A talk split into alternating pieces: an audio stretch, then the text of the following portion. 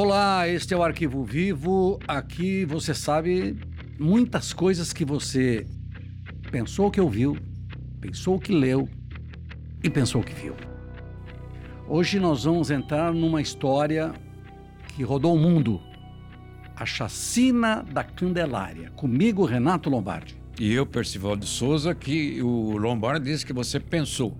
E eu te digo, você vai saber nesse Arquivo Vivo tudo o que aconteceu e por que a Chacina da Candelária. Nós vamos voltar em 23 de julho de 1993, no centro do Rio de Janeiro, do lado da Igreja da Candelária, a famosa Igreja da Candelária, por causa de um probleminha que tinha ocorrido entre uns garotos que, moradores em situação de rua e policiais militares. A garotada jogou pedra num carro da polícia e aí o que aconteceu, Percival de Souza? E aí os policiais militares dessa viatura pegaram uma viatura e mais um segundo carro, foram para esse local do apedrejamento, armados evidentemente, e abriram fogo. E tinham vários adolescentes, meninos, vários foram alvejados. Teve 7 mortos de imediato, sem contar os feridos. Tinha um menino que estava dormindo sob uma banca do jornal, Lombardi. Era uma banca do jornal, eles passaram, tá. Foi morticínio, uma execução sumária. Os garotos em situação de rua, ficavam muita gente próximo à igreja, porque a igreja e outras pessoas, durante a madrugada, no final da noite, começo da madrugada, eles davam comida, sopa, davam marmitex. E neste dia, né, que o Percival se referiu, tinham aproximadamente mais de 70 menores de idade, meninas e meninos entre 10 e 17 anos. E aí os policiais militares dos dois carros se aproximaram e não houve nada assim, não houve nenhuma interpelação, não houve nenhuma abordagem. Simplesmente eles começaram a atirar como se eles estivessem revidando alguém que tivesse atirado. E não aconteceu isso. Exatamente, foi uma vingança. Eles acharam os menores ali agrupados um incômodo, porque eles deviam permanecer invisíveis, literalmente. Socialmente já eram invisíveis, mas resolveram matá-los implacavelmente, sem alvo específico, determinado.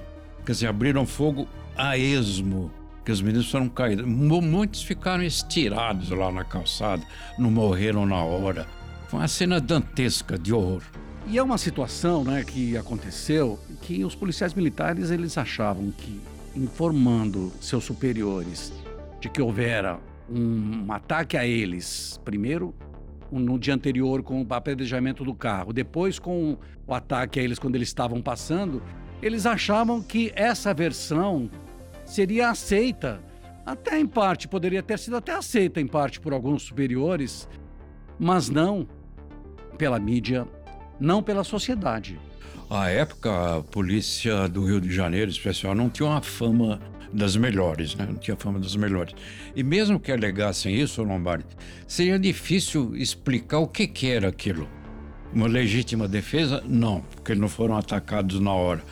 Não tinha nenhum outro caminho, a não só revidar o que havia acontecido. E por que vários policiais? Por que 3 armas utilizadas, aliás, 3 revólveres calibre 38? Não havia justificativa moral, ética, para nada disso. Eram 2 os policiais militares que teriam sido atacados no carro, estavam no carro e a garotada teria apedrejado o carro da polícia. Eram 2, aí eles chamaram outros policiais, foram em 2 carros da polícia, ou como queiram, 2 viaturas, como gostam os policiais de falar a respeito dos carros da polícia.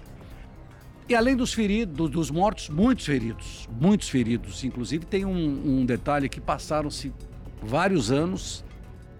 Dentre os feridos, 8 acabaram morrendo depois, numa consequência, ou troca de tiros, ou um problema envolvendo o tráfico de drogas. 8 desses menores feridos acabaram morrendo. Mas tem o detalhe de um deles que a gente vai contar um pouco aqui, falar um pouco a respeito, sobre Wagner dos Santos, um dos sobreviventes. Exatamente, o Wagner dos Santos ficou gravemente ferido, ele perdeu a audição um movimento muscular na face, e o Ministério Público resolveu protegê-lo. Então ele saiu do país. Foi colocado uma espécie de esconderijo na Suíça. É. Na Suíça, para escapar da sanha de vingança também, porque os policiais continuaram irritados por causa da repercussão do caso. Exatamente, o Wagner era um garoto bem esclarecido. Ele contou uma história toda que tinha acontecido, desmentindo a versão da polícia. Isso, como eu disse, foi na noite de 23 de julho de 1993. O caso do Wagner, em setembro de 1994, antes dele ir para a Suíça, antes dele entrar no programa de proteção à testemunha, ele estava numa estação de trens, isso em setembro de 1994, quando o atacaram e tentaram matá-lo de novo a tiros. Foi aí que o Ministério Público decidiu entrar na história e protegê-lo. Os primeiros ferimentos, coincidentemente, ele foi alvejado por 4 tiros também. Nesse novo atentado, outros disparos de 4 tiros de arma de fogo, né? E ele sobreviveu aos 2 ataques. É uma coisa incrível isso, ele conseguiu sobreviver. É impressionante porque o Wagner, depois disso, como disse o Percival, o Ministério Público entrou na história, conseguiram com que ele entrasse no programa de proteção a testemunhas e sobreviventes, e ele foi mandado embora para a Suíça, mas muitos poderão dizer, mas por que a Suíça? Porque a Suíça o abrigou, o governo suíço não veio para cá. Acolheu. E o acolheu, e ele tem uma vida, ele está lá há muitos anos, nós estamos falando de começo de 1995, porque o segundo ataque foi em 1994. E ele ainda tem sequelas daquela situação em que o tentaram matá-lo 2 vezes. A primeira vez, quando ficou caracterizado como a chacina da Candelária, e da segunda vez, quando ele estava sozinho, que ele achou que já tinham esquecido, mas não tinham esquecido dele. Aí resolveram achá-lo o grande culpado pelo que aconteceu com os policiais. Vários foram incriminados, só 3 seriam condenados, né? Então ficou aquela sede de vingança por parte dos policiais, que em momento algum se arrependeram do que tinham feito, acharam a coisa mais normal do mundo, banalizaram ao extremo aquela violência.